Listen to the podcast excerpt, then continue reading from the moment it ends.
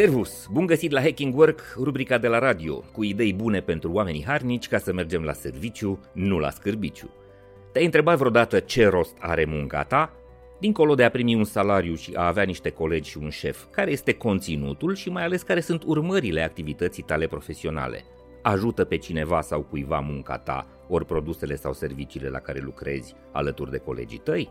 Tot mai mulți oameni se întreabă ce sens are ceea ce fac la serviciu și în ce măsură sunt ei utili societății prin profesia pe care o practică. În 2018, doi profesori de economie de la o universitate olandeză au publicat un studiu care se numește Socially Useless Jobs, adică munci fără utilitate socială.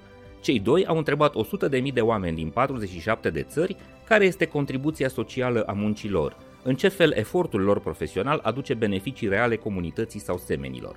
Peste 25% din cei 100.000 de oameni întrebați se îndoiau sincer de utilitatea propriei munci. 8% considerau în mod ferm că joburile lor sunt absolut inutile, iar 17% aveau dubii serioase că munca lor ar aduce vreun folos societății.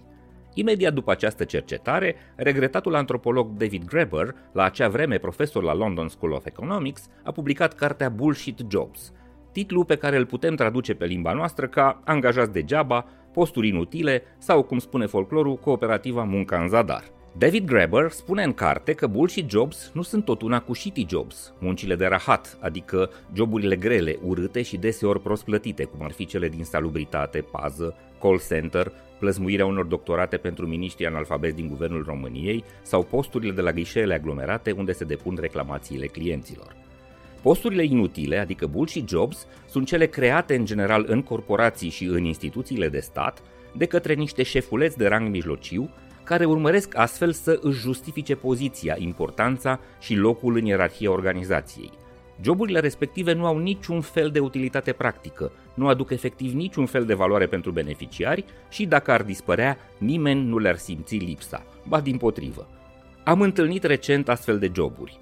După un workshop cu echipa de resurse umane dintr-o corporație, conform contractului am trimis o factură.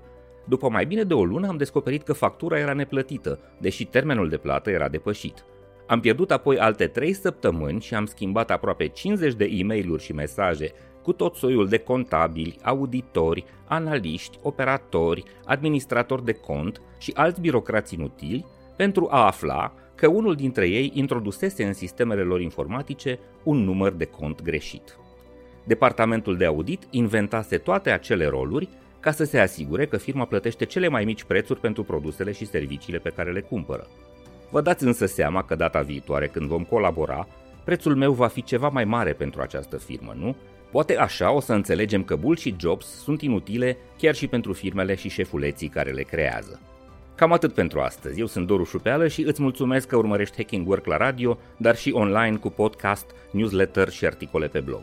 Să ne reauzim sănătoși, voioși și mintoși. Servus!